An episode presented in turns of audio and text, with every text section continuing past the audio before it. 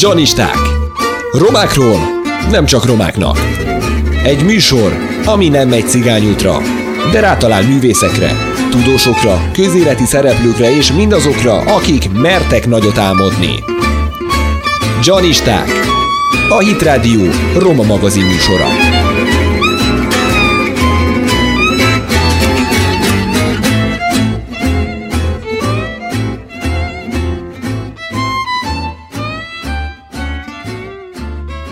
Köszöntöm a Hitrádió hallgatóit, önök a Janisták Roma közéleti magazint hallják, a mikrofonnál Király Márk, a mai adás szerkesztői Jankovics Tímea és Virág Éva, a hangtechnikus Hollós Gábor. Mai műsorunkban már mi is készülünk a karácsonyra, sok-sok zenével, Michael Bublé, Natalie Cole, Whitney Houston, Ella Fitzgerald felvételét hallhatják majd, Első vendégem Nagy Gusztáv költő, író, műfordító lesz, aki többek között a karácsonyi ihletésű versét is felolvassa majd a hallgatóinknak.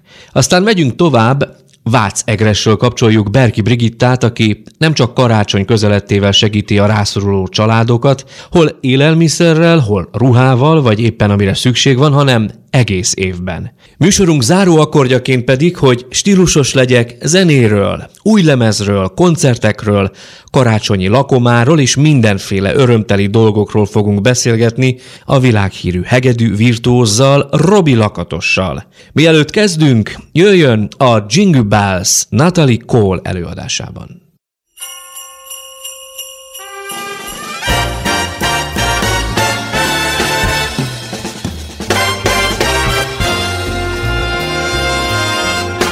Okay, it's roll call time, everyone.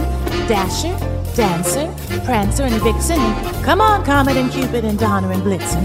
And where's Rudolph? Rudolph! Dashing through the snow in a one-horse open sleigh. O'er the fields we go, laughing all the way. Bells on bobtail ring, making spirits bright. Oh, what fun it is to laugh and sing in a sleighing song tonight. Oh, jingle bells, jingle bells, jingle all the way. Oh, what fun it is to ride in one horse open sleigh. Hey, hey, jingle bells, jingle bells, jingle all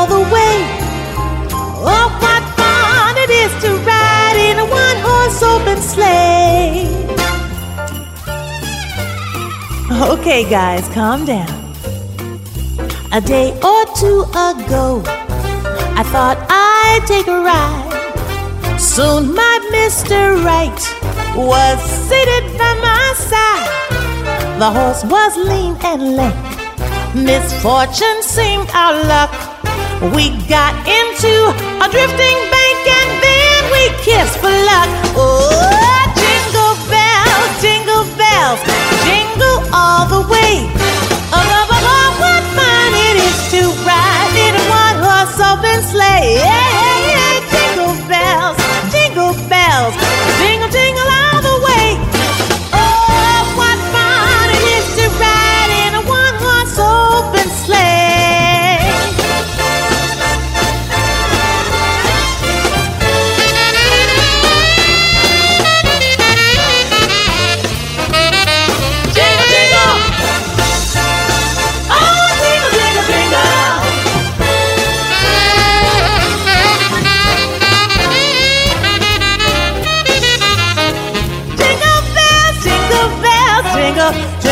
jingle,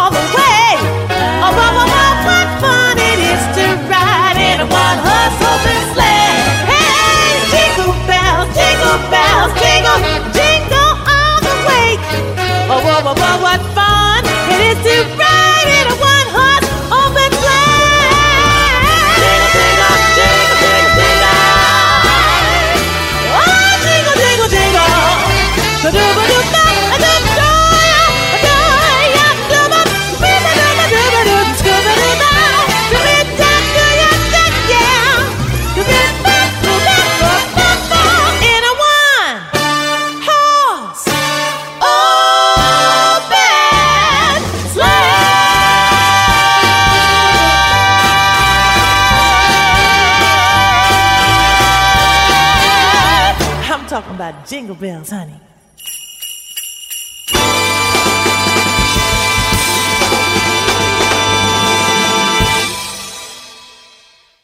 Köszöntöm a vonal másik végén Nagy Gusztáv költő, író, műfordítót, aki egyben cigánynyelv és irodalomtanár is, és 15 év után ebben az évben jelent meg az új verses köteted Nyis ajtót címmel. Ha jól értem, ez a cím, ha szimbolikusan is, de a befogadásra szólít fel. Igen, nem véletlen alakult így, hiszen van egy versem, amelynek uh, a, címét adtam meg a kötetemnek, hmm. úgyhogy éppen erről van szó, hogy befogadásról szól az egész. Tudnélik, évszázadok teltek el, és ugye hosszú volna erről beszélni, és még mindig úgy érzem, és úgy érezzük, hogy még mindig kívül állunk egy kicsit a periférián kívül. A hallgató kedvéért elmondom, hogy ugye nem csak magyar nyelven írsz magyar irodalmat, hanem Adit Radnótit, József Attilát, Vörös Sándort fordítasz cigány nyelvre, és roma szerzőket magyarra. Mit Igen. látsz? Mennyire nyitott erre a piac? Azt gondolom, hogy ezen a területen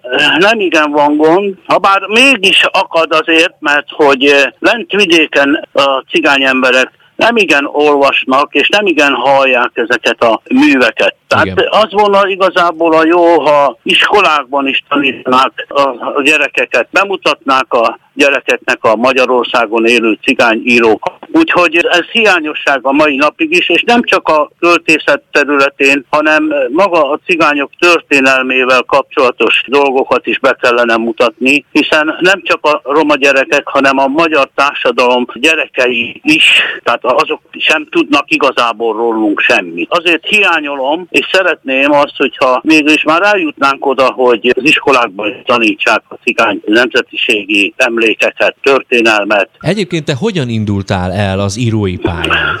Már gyerekkoromban próbálkoztam verseket írni, éppen azért, mert kevésbé beszéltem a magyar nyelvet. Tehát szinte nem is beszéltem, hanem hosszú bívódás után volt egy kedves tanítónőm, aki foglalkozott velem, velünk, cigánygyerekekkel, akik eh, abba az osztályba jártak, és ez olyan kedves volt ez a tanítónő, hogy eljárt hozzánk is a házunkhoz, és nagyon kedves, nagyon aranyos ember volt, és ez inspirált minket. Nem akartunk szégyenbe maradni, mert nagyon jó kapcsolatot tartott a családdal, és próbálgattunk olvasgatni. Ugye abban az időben nem volt televíziónk, nem volt rádiónk, hanem könyvtárakba jártunk, és nagyon sokat olvastunk. És talán ez inspirált arra, hogy írjak magyarul verseket, elsősorban még a gyerekkori kis tínézser szerelmekről uh-huh. próbálkoztam magyar nyelven, hogy fejlődjek, természetesen nagyon megszerettem a magyar nyelvet, és kb. 20-25 éves koromban jelent meg először egy versem, a Kner nyomdába dolgoztam, akkor volt egy belső lapja, és abban megjelent az első szerelmes versem egy olyan lányhoz, akiben szerelmes voltam Aha. akkor, és aztán beküldtük a megyei laphoz a verseimet, de még akkor az, azt a választ kaptam, hogy kedves Nagy Gusztáv, még csiszolni kell a verseit, de jó úton járt, úgyhogy nem jelent meg akkor még Aha. a versem. Ez nem tántorított el a dologtól, mert tovább is írtam, és majd 1985-86-ban már hivatalosan is verseket írtam, már van értemben hivatalosan, hogy az első cigány újság munkatársa lettem, ott már kezdtek megérni a gondolataim, a gondolatvilágom, és elindult így az élet. Ez a pályám elindult. És milyen jó, hogy kitartottál, és nem tántorodtál el. A, igen, igen. Ha jól tudom, akkor az ember tragédiáját is lefordítottad cigány Igen. Így van.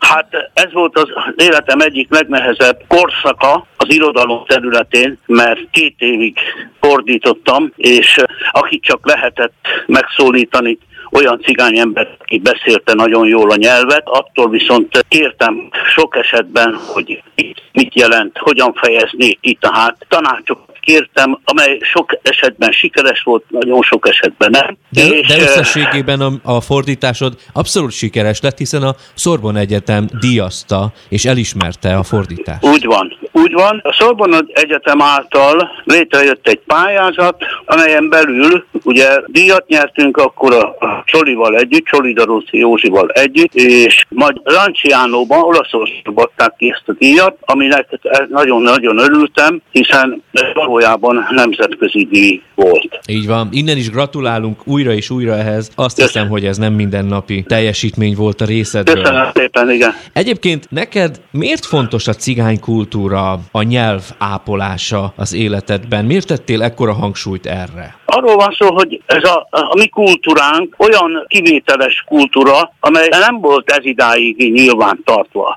Hát olyan értelemben, hogy ugye a, nyelv, a nyelvet sem ismerték el, sőt, tiltották tőlünk, és nem igazán volt szerencsénk deputálni a közösségek közé. De ez nem igazán volt lehetőségünk. És hát ugye az én korosztályom, az első korosztályhoz félig meddig tartozom, mert ugye Lakatos Menyhért, tehát Csoliékkal, Péliékkel, és a többi első generációs értelmiség közé keveredtem, tehát egyik lábom között volt, a másik még nem, mert hogy éppen a választó vonalat értem el, hogy a második generációhoz is tartozom, meg az elsőhöz is, és ezek az emberek adtak erőt nekem ahhoz, hogy foglalkozzam ilyen értelemben irodalmi szinten a cigánysággal. Hogy miért volt ez nekem fontos?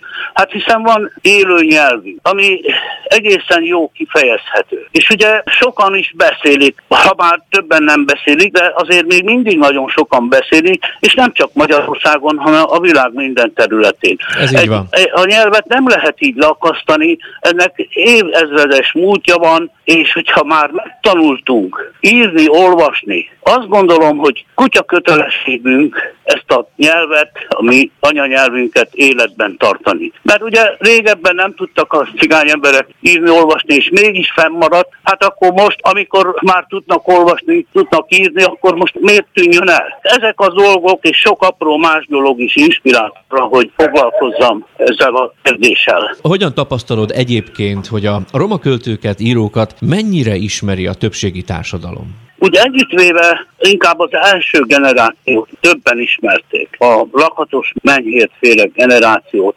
Csoliékat, ezeket ismerték szinte mindenki Magyarországon. De megmondom őszintén, hogy utána már kevésbé még most van egy nagyon tehetséges költőnk, aki cigány származású, Jónás Tamás. Azt ismerik. Aztán nem igen tudnék már mondani többet, akit ismernek Magyarországon. Hát nem vagyunk igazából, igazából eléggé bemutatva.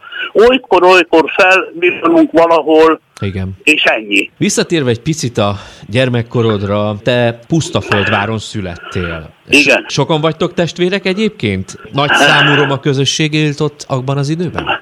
Hát mi nyolcan voltunk testvérek, Aha. és sajnos már csak hárman maradtunk, de közösségben éltünk. Hát az az igazság, hogy nem cigánytelepen, hanem utcában magyarok között, és eh, hát óriási nagy dolog volt, hogy tiszteletben tartottak minket a utcában. Apám kovácsmester volt, szükségük volt a szomszédoknak és a falunak is a az ő munkáira, Aha. és közben lovakkal is foglalkozott, ami azt jelentette, hogy nagyon sok esetben fuvaroztunk is a szomszédoknak és a falunak. Uh-huh. Tehát nagyon nagy becsben éltünk, anyukámat nagyon szerették a faluban, mert nagyon sok helyre bejárt dolgozni Szóval nagybecsben éltünk abban a faluban, akkor éppen csak, hogy három család, cigány család volt, persze azóta már több lett, de szép emlékeim vannak Megyes egyházáról. Kedves Guszti, én azt ígértem a hallgatóknak, hogy a karácsonyi ihletésű versedet fel fogod nekünk olvasni. Én tisztelettel arra kérlek, hogy tedd meg most akkor ezt. Olvast fel. Fenyőfám című versemet megpróbálom elmondani. Fenyőfámon nem volt csecsebecse, és alatta sem volt encsem sem ajándék. Az én fenyőfámon üres tekintet csüngött, s rajta sok-sok emlék, mely szótlanul fecseg, és nekem nagyon becses. Alma csüngött a fán, diót akasztott rám apám, anyám is tetvett, és boldogan nevetett. Az én fenyőfám égig ért, alatta csend és vágylapult, jobbá semmi sem alakult, fenyőfámnak lombja húlt. Köszönjük szépen, köszönjük szépen, sokat mond ez a vers. Egyébként, hagyd kérdezzem még meg, hogy milyen volt egy karácsony, a karácsonyi készülődés a gyermekkorodban? Mi jut eszedbe erről? Csak nagyon szép emlékeket tudok mondani, csak szép emlékeink voltak, együtt voltak a családok, sőt, nem csak a családtagjai, hanem más idegenből is érkeztek hozzánk a barátság alapon, úgyhogy nagyon gyönyörű karácsonyaim voltak. Sok emlékek vannak, jártunk kántálni is, nem tudom, hogy tudod-e, mit, mit jelent ez a szó, hát mentünk ablakok alá Igen. énekelni, Jézus dicsértük. Szóval gyönyörű karácsonyaink voltak, Mondom, ez a, a mostani, ami, ami már előre látható számomra és valamennyiünk számára itt az országban, elég szomorú és sajnálatos, hogy ilyen időszakot értünk el. Kedves Guszti, én nagyon köszönöm, hogy felolvastad a versedet. Köszönöm a beszélgetést is. Kedves hallgatóink, Nagy Gusztáv költő, író, műfordító volt a vendégem. Köszönöm, hogy a rendelkezésünkre álltál. Szép napot Áldott napokat kívánunk, és természetesen jó egészséget neked és az egész családodnak. Minden jót kívánok!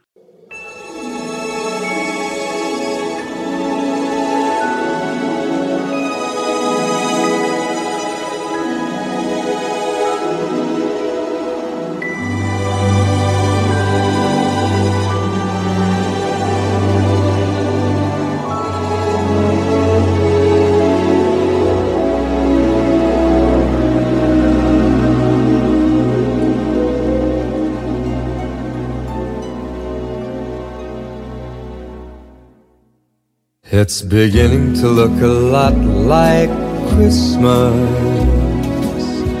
everywhere you go. Take a look at the five and ten, it's glistening once again with candy canes and silver lanes that glow. It's beginning to look a lot like Christmas. Toys in every store. But the prettiest sight to see is the holly that will be on your own front door.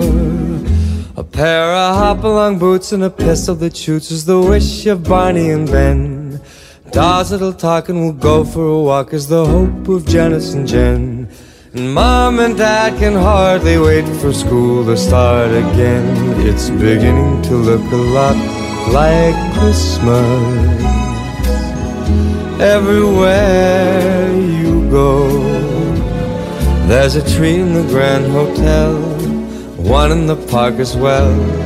It's the sturdy kind that doesn't mind the snow.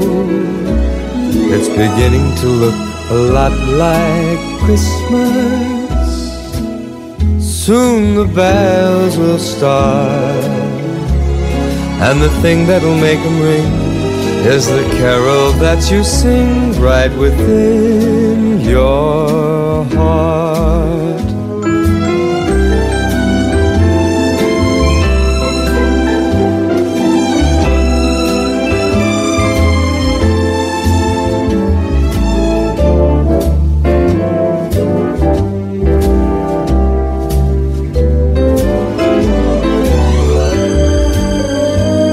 It's beginning to look a lot like Christmas. Toys in every store. But the prettiest sight to see is the holly that will be on your own front door.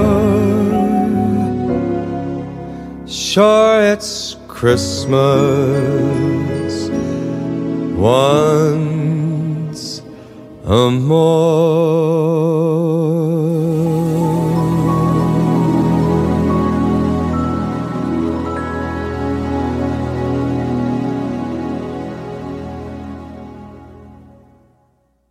Neked felesleges, nekik ajándék.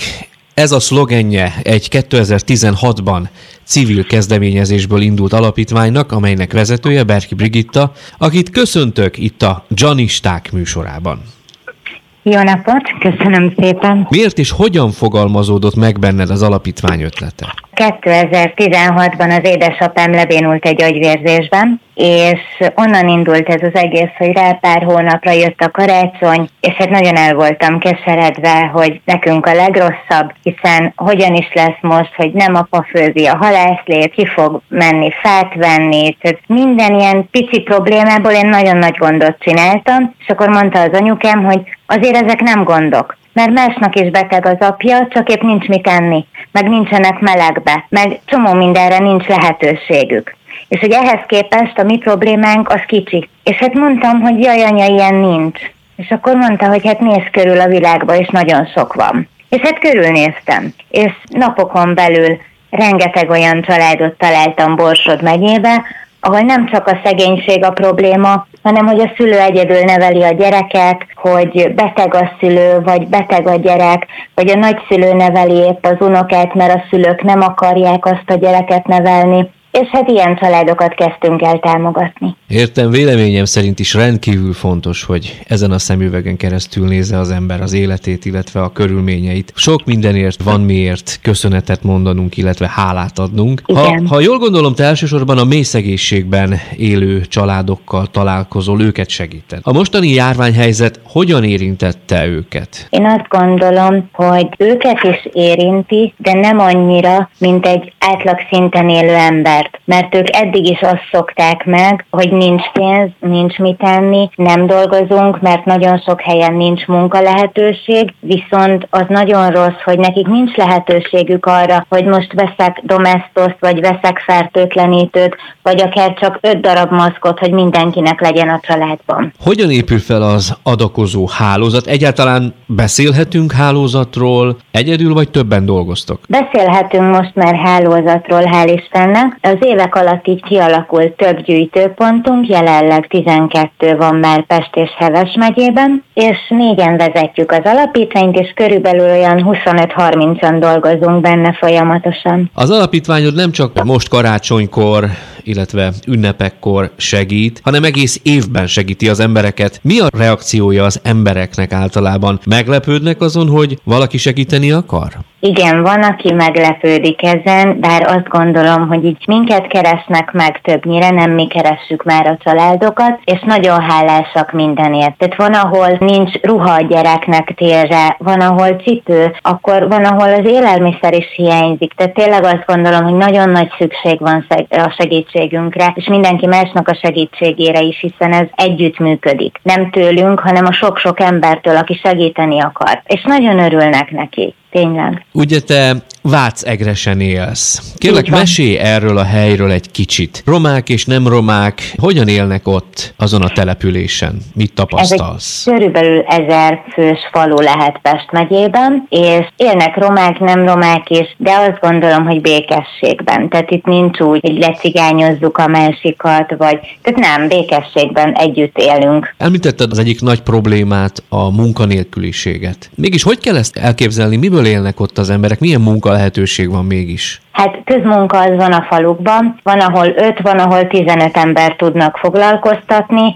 így vidéken, mondjuk Borsod megyében nagyon sok olyan település van, ahol csak ez a munka lehetőség, és egyébként amit kapnak családit, gyest, és ebből próbálják magukat fenntartani. Ha van is munka lehetőség, mondjuk Miskolcon, ami 30 kilométerre van, nincs pénz egyszerűen arra, hogy egy hónapig be tudjanak járni, meg ételt vigyenek magukkal, nincs ruha, amiben tudnának indulni, indulni, dolgozni, és akkor már jön az, hogy kinézik őket, nem érzik ott jól magukat, tehát nagyon nehéz. Te magad mivel foglalkozol? Van valamilyen szakmád?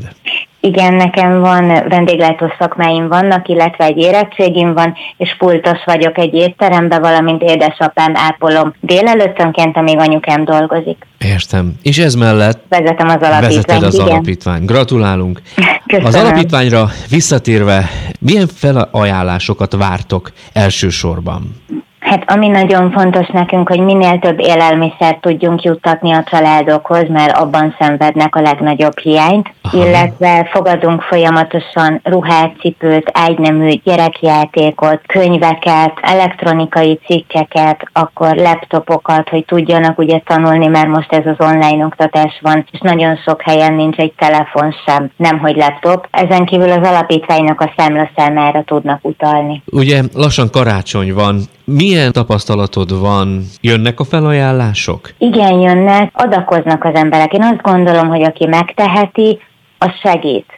Uh-huh. Én nem gondolom, hogy itt nagy összegekre kellene gondolni, de aki tud, az vesz egy Mikulás csomagot, vesz kettőt, vesz ötöt, vagy épp vesz 3000 forintért élelmiszert, és ezek összegyűlnek, és hál' Istennek segítenek az emberek. Az adományaitok azok országszerte el tudnak jutni az alapítványon keresztül? Ez még egyelőre nem. Jelenleg az otthonomtól ilyen 250 kilométeren belül tudunk segíteni. Ez így Borsod, Jásság, Heves megye és Pest megye. Te magad kivel fogsz karácsonyozni? És persze annyit beszéltünk már arról, hogy te, illetve az alapítványot segítesz, ajándékozol sok-sok embert, de te milyen ajándékra vágysz? Hát, én nem is gondolkodtam ezen, hogy én mit szeretnék karácsonyra. Szóval aki megkérdezte, aznak azt mondtam, hogy nyugalmat. nyugalmat kérek, és hogy két napig a telefon ne csörögjön. Nem gondolom egyébként, hogy így lesz. A családommal itthon leszünk, és a párommal. Egy napot biztos, tehát a 24-e az biztos. Lehet, hogy még 25-26-án elmegyek a családoknak vinni süteményt, vagy szaloncukrot, vagy akármit. Szóval ez eddig is így volt az elmúlt három évben, hogy így tök jó, hogy itthon vagyunk, és eszünk, és van mindenünk, tehát én ezt nagyon tudom értékelni, csak azért eszembe jut, hogy másnak nincs, és nem megyünk el. És akkor valaki mindig mondja, hogy jó, menjünk, akkor menjünk. Értem. Milyen hosszú távú céljaid vannak az alapítványjal kapcsolatban? Mi az, ami, amit meg szeretnél valósítani a közeljövőben, vagy, vagy ahogy említettem, hosszú távon? Én hosszú távon gondolkodom ebben mindenképp, mert el sem tudom képzelni, hogy az életemben nem ezzel, hanem bármi mással foglalkozhatnék. Szeretnék terjeszkedni, minél több családnak segíteni, szeretném, hogy több gyűjtőhelyünk legyen, és hát azt gondolom, hogy ez alakulni fog. Tehát amivel dolgozunk, annak mennie kell. A veled egykorú fiatalok mennyire figyelnek oda a bajban lévő emberekre? Mit tapasztalsz? Én amikor elkezdtem ezt csinálni, én 24 éves voltam. Nagyon fiatal voltál. Igen, és nagyon sokszor megkaptam azt, hogy attól különleges ez az egész, és azért nekem segít, mert más 24 évesen elmegy bulizni, meg éli a kis életét, és eszébe sem jut az, hogy hogy másnak milyen gondjai lehetnek. Én azt gondolom, hogy menjen mindenki bulizni, és élje az életét, és hál' Istennek, hogy neki nincs olyan gondja, mint ami nekem volt, hogy rá kell jönni, hogy van más világ is. És azt gondolom, hogy 24 évesen még nem, de így 28-30 évesen már, már gondolnak erre az emberek. Szóval a velem egykorúakhoz azért már eljut, hogy van egy felesleges kabátom, más meg fázik, akkor nem kidobom, hanem ráadom azt a kabátot. Honnan hozod ezt az empátiát? Sokat tanultál a szüleitől ezen a területen, hogy igen. segíts az embereken? Azt gondolom, hogy igen, anyukámtól, apukámtól, igen, tőlük hozom egyértelmű. Illetve még a nővérem, aki nagyon empatikus. Mit üzennél a Hitrádió hallgatóinak ezzel a karácsonyjal kapcsolatban? Azt szeretném üzenni, hogy a lehetőségük van bárkinek segíteni. Nem feltétlen pénzről beszélek, hanem tényleg egy kabáttal, hogy a másik ne fázzon, vagy egy szendvicsel, hogy a másik is egyen, akkor tegyék meg, mert igazából mi lehetünk hálásak azért, hogy adhatunk, hogy egészségesek vagyunk, hogy tényleg meg tudunk mozdulni, munkahelyünk van, és, és megtehetjük azt, hogy adunk. Mert nekem nagyon sokszor mondják, hogy olyan hálásak, de valójában én lehetek hálás a saját életemért, hogy megtehetem, hogy adjak, és, és szerintem ez mindenkinek jó érzés. Hát valóban, talán a Biblia egyik idézetével szeretnék elköszönni tőled, miszerint tényleg jobb adni, mint kapni. Így van? Egyetértesz ezzel? Nyilván Igen, egyetértek. Szerintem is van valamink, amit tudunk adni, ha nem más egy mosolyt, egy ölelés. Kedves hallgatóink, Berki Brigittával beszélgettünk a Nekik Ajándék Alapítmány vezetőjével. Köszönöm, hogy a rendelkezésünkre álltál, és áldott ünnepeket kívánunk neked, és édesapádnak teljes gyógyulást. Nagyon szépen köszönöm önöknek is kellemes ünnepeket.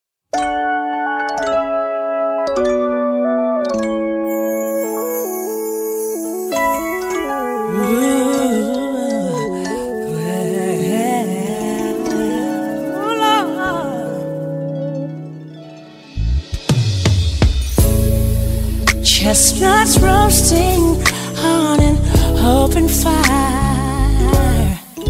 Well, Jack Frost nipping at your nose. Mm. Yuletide carols being sung by a choir, and folks dressed up like Eskimos.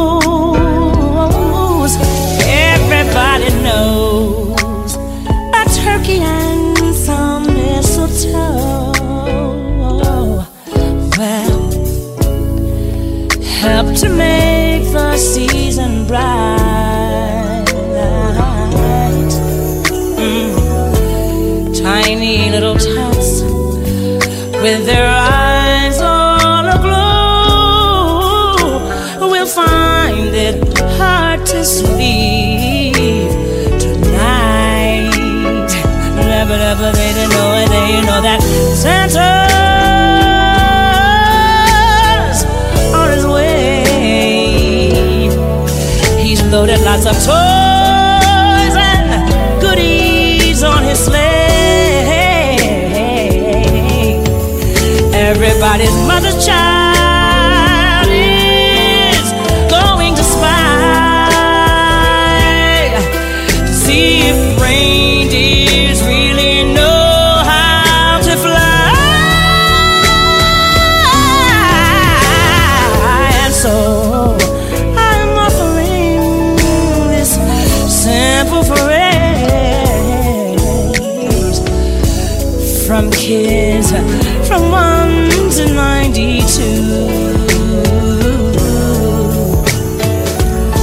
Although it's been said many times,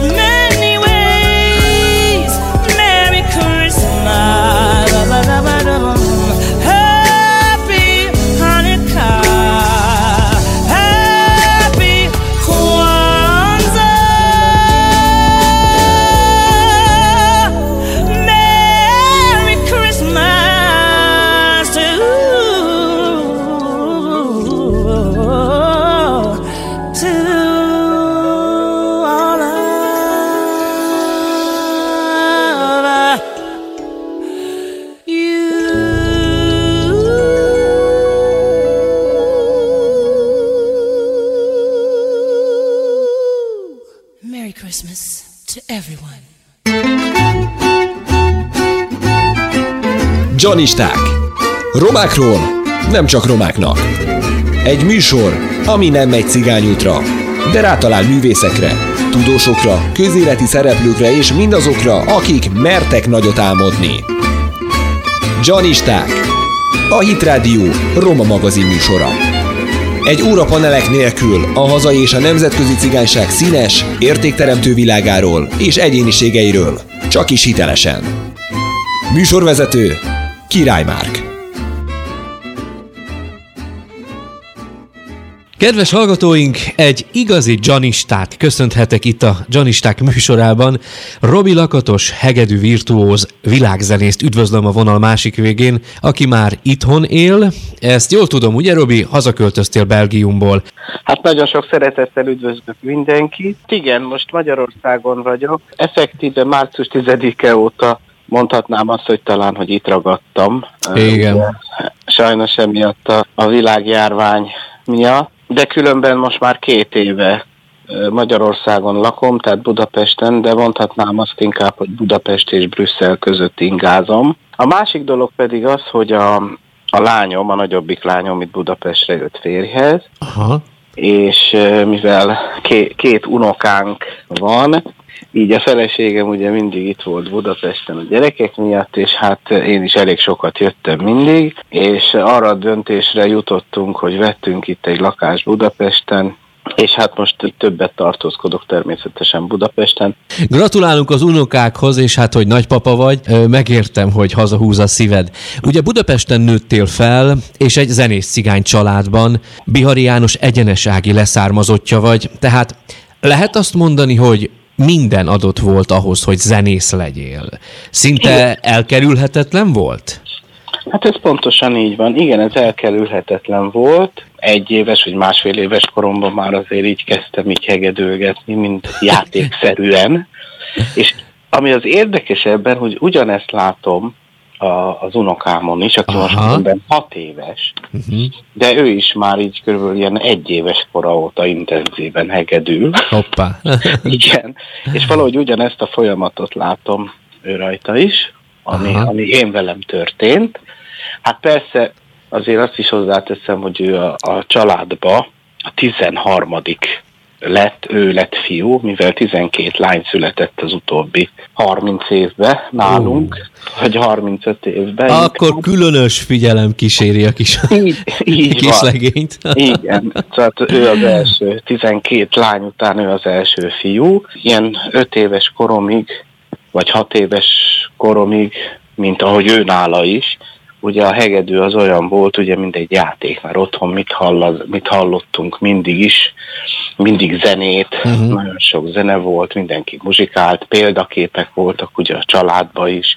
Hát öt és fél éves voltam, amikor be kellett mennem a zeneiskolába először, hát elkezdeni végül is az intenzív hegedű tanulást. Uh-huh mert ugye kell, a hegedű azért hát nagyon nehéz hangszer, és a hegedűt meg kell tanulni bizony. És akkor édesapám bevitte engemet ugye a Badár Béla professzor úrhoz, és hát én először nagyon megijedtem tőle, mert egy két méter magas őszhajú, nagyon-nagyon szigorú ember volt. Amikor bejött a terembe, akkor recsegett a cipője, mert ilyen golzervallott cipője volt neki, és hát nagyon félelmetes volt. Hát azért azt hozzá kell tenni, hogy abban az időben azért a, az oktatás teljesen más volt, uh-huh. sokkal szigorúbb volt, mert ugye hát a, azért a kommunizmusban azért másképp tanítottak, tehát egy nagyon orosz szisztéma volt, ami uh-huh. attól függetlenül szerintem nagyon jó, nehézségek is voltak benne, mert azért komoly szigor volt, tehát perekedéstől kezdve minden volt. És amikor bementem az órára, akkor a rögtön, amikor meghúztam az első hangot, rögtön észrevette, hogy én nem gyakoroltam, és nem is engedett tovább játszani, mondta, hogy menjek haza és gyakoroljam ki. Aha. De ha nem akarom gyak kigyakorolni, az se probléma, mert ugye nem fontos hegedűsnek lenni, lehet uh-huh. mást is csinálni. Tehát, hogyha valaki azt akarja csinálni, akkor csinálja. Nagyon komolyan. És én mai napig mesterkurzusokon is, vagy akár hol találkozom növendékekkel, én mindig azt mondom, hogy a hegedű az egy olyan hangszer, de szerintem talán minden hangszerrel így van, hogy a legfontosabb időszak a 6 éves és a 14 éves kor között van. Tehát, hogyha uh-huh. valaki 14 éves korára nem tanul meg hegedülni, akkor szerintem az már nem is fog igazán jól tudni hegedülni. Soha. Tehát ezt nagyon korán kell elkezdeni, és ez a, ez a leg fontosabb időszak, ez a 8 év, 14 éves korig. És hát ugye, amikor legelőször én bementem így a tanár úrhoz, én nagyon megijedtem, és végül is én akkor döntöttem el, hogy dobos akarok lenni, nem segedűs amire hát nem volt lehetőség persze, mert ilyen háborúság volt ebből Aha. otthon, mert volt egy barátom, aki dobos volt, és akkor adott nekem egy dobot, kölcsön egy ilyen kis dobszerelést, amit nagyon nagy szeretettel hazavittem, hát ebből nagy problémák voltak sajnos, tehát ez nem lehetett. És most élem végül is szerintem a második gyerekkoromat. Mert Doboz? Három dobom van. Igen. Három dob felszerelésem van, és dobo, igen, intenzíven dobolok. Most már lehetőségem volt végül is az utolsó három lemezem, ami most megjelent, azon dobolok minden oh. három. Igen, mind a három lemezen. Igen, igen. Engedd meg, hogy kicsit visszakanyarodjunk Belgiumhoz. Ugye első zenekaroddal oda szerződtél, és ja. lehet azt mondani, hogy ott alakult ki az az egyedi zenei stílusod, amit néha a szakma csak úgy emleget, hogy a, a Robi Lakatos zene. Pontosan.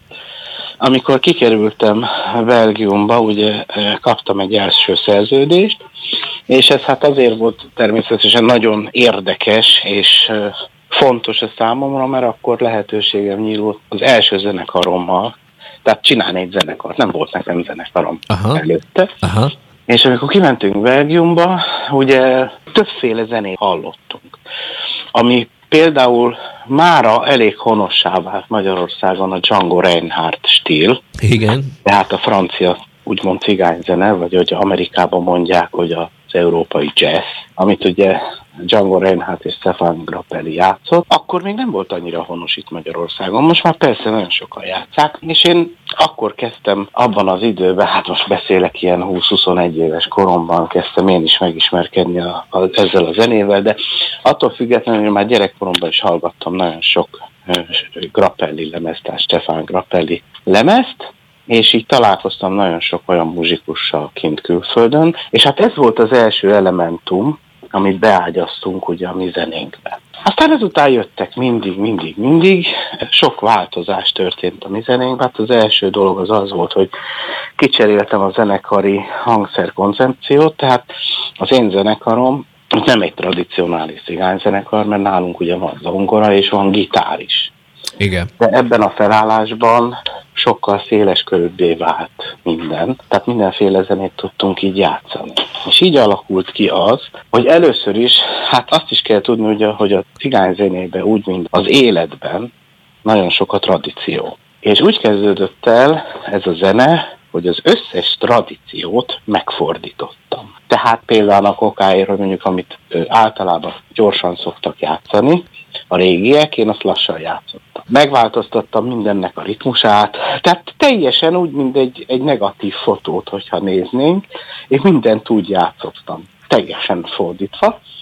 És így kialakult egy nagyon érdekes stílus, és így, így történt az, hogy a klasszikus zenét a cigányzenével és a jazzszel ötvöztük, elkezdtük egybe játszani. Na most a cigányzene az nem csak kimondottan magyar cigányzenéről volt itt szó, hanem mindenfajta cigányzenéről. Tehát ugyanúgy én beleértem az orosz cigányzenét, vagy balkán cigányzenét, vagy persze a francia cigányzenét, vagy akármit, tehát az lehet flamengo. Uh-huh. Mára már ugye ez a stílus most már nagyon széles körű, és így alakult ki, hogy végül is az lett a neve ennek a zenének, ennek az új stílusnak, hogy onortodox cigány fúzió. A közönség akasztotta rátok ezt? Nem, nem. Ezt egy újságíró, egy brüsszeli újságíró találta ki, amikor az első lemezen megjelent a Deutsche Grammophonnal volt egy nagy koncertünk a Palais de Beaux-Arts-ba Brüsszelbe, és a koncert előtt megkérdezte tőlem interjúján ez az újságíró, hogy mi ez a zene. Mert nagyon érdekesnek tartom, és, és borzasztó izgalmas, tehát mondott mindenféle dolgot, és abban az időben az az igazság nem tudtam megnevezni, hogy miről van szó, és azt mondtam neki, hogy hát hallgassa meg a Aha. koncertet, aztán majd... Dönts el! Igen. És amikor másnap megjelent a cikk, akkor ő írta rá, ő mondta ezt, írta, hogy ez a, tulajdonképpen ez egy onortodox cigány gypsy fúzió. Azért, mert ugye én ugyanezt elmeséltem neki ezeket a tradicionális dolgokat, hogy ez hogy működött. Igen. És így. És ez meg is maradt. Ma már ez egy védett dolog, tehát ez most már egy, egy jegyzett stílusnak számít a világ minden részén. Ezt a stílust hallgatják a fiatalok is. Volt például egy olyan őrület, hogy nagyon sok tangót tettünk bele a zenébe. Aztán most a legutolsó például, amit használunk, hát két évvel ezelőtt voltam Indiába. Uh-huh. És Indiában felvettem egy lemezt doktor El Subramanian nevezetű fantasztikus indiai hegedűssel. Ő hívott meg engem és a cimbalmos Tisztes Jenőt egy turnéra, ahol együtt játszottunk nyolc koncertet, végig turnéztük Indiát, és felvettünk egy lemezt, és ez a lemez épp most jelent meg körülbelül egy hónapja. Lehet azt mondani, hogy a te zenei világod főleg az improvizálásra épül? Természetesen, én nagyon szeretek improvizálni. Azt szeretem, amikor eljönnek az emberek, ott vannak a koncertemen, jól érzik magukat, sőt, táncolhatnak is, hogyha akarnak, mindenki azt sem, amit akar, érezze jól magát, Aha. és amikor vége, és van, amikor ugye játszunk két, két és fél órás koncertet, és utána úgy megy el, hogy jaj, már vége. Én inkább ezt szeretem, hogy mindenki nagyon jól érezze magát. Na most, mivel ugye egy kicsit visszakanyarodok, hogy mivel én Budapestre jöttem hát két évvel ezelőtt, így csináltam egy alapítványt, egy lakatos alapítvány, mert úgy gondoltam, hogy ha már itt vagyok Magyarországon, akkor valamit kéne tenni, és nagyon jól működik az alapítványunk, az ötödik kerületben van is egy iskolánk, kiváló tanáraink vannak, nagyon sok növendékünk is van különben, nem csak magyarok, külföldi magyarok, mint például Erdélyből is van, Szlovákiából is vannak tanítványunk, de ugyanúgy van kínai tanítványunk is, Japán is például. Tehát jól értem, hogy akkor ez a Robi Lakatos alapítvány, ugye? Igen, és az improvizációhoz visszakanyarodván rendeztük meg múlt decemberében, pont egy évvel ezelőtt, a hegedű verseny, uh-huh. ami egy nagyon speciális hegedű verseny volt, és ennek nagyon örülök, hogy ez lé- létrejött, mert ugye az egész világon nagyon sok hegedű verseny van mindenhol, hát ezt tudjuk. Klasszikus hegedű verseny, kelta hegedű verseny, jazz hegedű verseny, ilyen-olyan, minden, ami létezik. És ez volt a, leg, a világon az első improvizációs hegedű verseny. Nagyon nagy sikere volt, szeretnénk folytatni, most persze ebben az évben nem tudtuk megcsinálni, de jövőre biztos vagyok benne, hogy megint létre fog jönni ez a verseny. Térjük vissza a családhoz. A gyermekkori emlékeidben hogyan jelenik meg a karácsony? Ti szűk családi körben ünnepeltetek? Általában igen, de hát mit jelent az, hogy szűk családi kör? Hát elég sokan voltunk attól függetlenül. Aha. Most is ugyanez van különben. Aha. Együtt vagyunk természetesen. Hát a szokásos ugye Szenteste 24-én halászlé, rántott hal, töltött káposzta, se, se többi beigli, minden, ami ilyenkor szokott lenni. Most ugyanezt történik különben nálunk is. A vacsora előtt természetesen úrvacsora történik nálunk, ima, imádkozás, és utána gyerekek persze, ajándékozás és vacsora. Harmóniában, így van. Kedves Robi, te hogyan élted meg a pandémiát? Sok koncertet kellett lemondanod, nagy veszteséggel jártak, de mint ember, mit tanultál meg ebből? Neked mit üzent ez az egész? Hát nagyon érdekes, én, én megmondom őszintén, éppen azt mondjuk a feleségemet, nézzük a tévébe a híreket, olyan, mintha talán a jelenések könyvét olvasná az ember, és látná élőbe, és olyan gyorsan történnek a dolgok tényleg, hogy egy olyan, egy elég kritikus időszakban élünk, én úgy gondolom most. Ez olyan, mintha egy harmadik világháborút élnénk, csak most ugye az a különbség, úgy érzem, hogy most tényleg nem lövöldözik le az embereket fegyverekkel, uh-huh. Hanem ez inkább másfajta fegyver, úgy gondolom. És tényleg mindenkinek nagyon-nagyon kell vigyázni most ebben az időszakban. Mik azok a hosszú távú céljaid, terveid, amit ha Isten is segít téged, akkor meg szeretnél valósítani? Hát most megvalósítottam például egy nagyon érdekes dolgot, ugye, mert a hagyományok házával együtt működve, egy, ugye most van ez a hat hónapos pályázata, és hát engem is felkértek, hogy játszak a Zsevó kávéházba, és hát Igen. sajnos az elején, november elején volt lehetőségünk ugye muzsikálni két alkalommal, de aztán utána már nem lehetett, és online játszuk le ezeket a lehetőségeket. Na most nem is az, hanem volt egy nagyon jó ötletem, amit én már régen szerettem volna megcsinálni, hogy egy olyan lemez szeretnék felvenni, amin tényleg valóban igazi tradicionális cigányzenét játszom, amit én már az az igazság, azért hozzá kell tenni, hogy több mint 35 éve nem játszottam. Aha, aha és olyan dolgokat szerettem volna, ami gyerekkoromban tanultam. Tehát még a nagy öregektől. Nagyon-nagyon sok mindent tanultam, ugyanúgy, mint édesapámtól is, ugye nagyon sok, tehát már így programszerűen. Múlt hónapban felvettem egy ilyen lemezt, amin csak ilyen programot játszok, ami tényleg ilyen, e, úgy, úgy, úgy is szeretném ráírni a levezre, hogy 1920 és 1940 között. Tehát egy abszolút ilyen muzeális felvételmeség, amit már fel is vettünk. Hát nagyon szeretném, hogy karácsony karácsonyra megjelenjen. Azon kívül van még persze két lemezem, amit már felvettem az egyiket a Varsói Filharmonikusokkal, ez egy nagyon érdekes dolog, a tangó lemez, ami world tangó, ami azt jelenti, hogy mindenfajta tangó van. Tehát van rajta orosz tangó, van rajta lengyel tangó, argentin tangó, török tangó, görög tangó, finn tangó, mindent, amit el lehet képzelni. Nagyon érdekes. Melyik tangót szereted a legjobban? Hát érdekes módon van egy gyönyörű, például a lengyel tangók gyönyörűek, persze meg az orosz tangók, nagyon szépen. Ezek gyönyörűek. De van például flamand tangó is, uh-huh. ami ugyancsak nagyon jó, nagyon tetszik. Na, és gyönyörűen meg van csinálva, és hát ezt szeretném, hogy minél előbb megjelenjen, csak hát sajnos nekik is ott Lengyelországban problémától, nagyon nagy problémát okoz ugye most ez a helyzet, és hát még nem jelent meg a lemez. És ugyanakkor felvettem még egy másik lemezt itt Budapesten, ami ugyancsak egy nagyon érdekes dolog, amit 17 évvel ezelőtt én fölvettem Brüsszelben egy könyv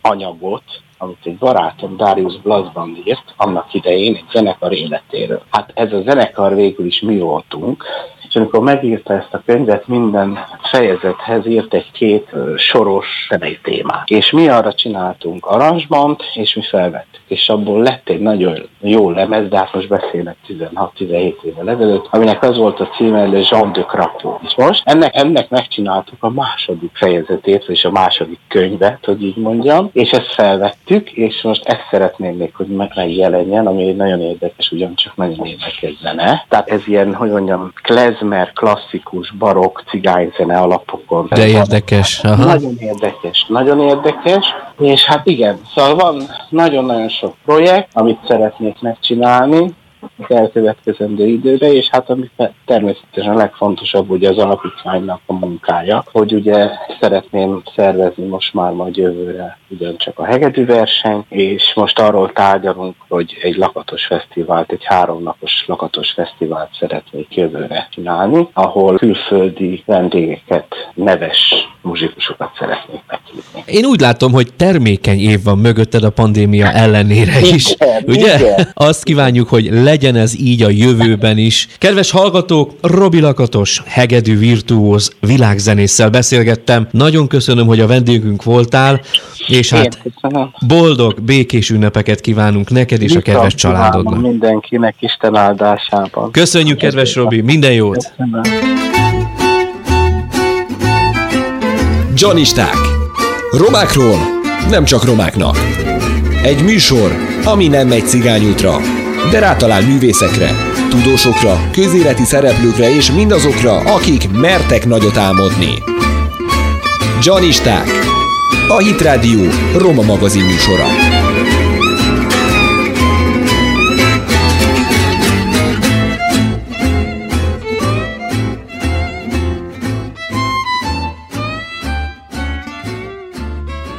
Kedves hallgatóink, a mai műsorunk véget ért. Búcsúzik a Janisták stábja, Király Márkot hallották.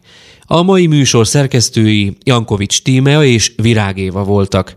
Hangtechnikusként közreműködött Ruzsinski Dávid, Kammer Jonatán és Hollós Gábor. Két hét múlva újra jelentkezünk itt, a Hitrádióban. Viszont hallásra!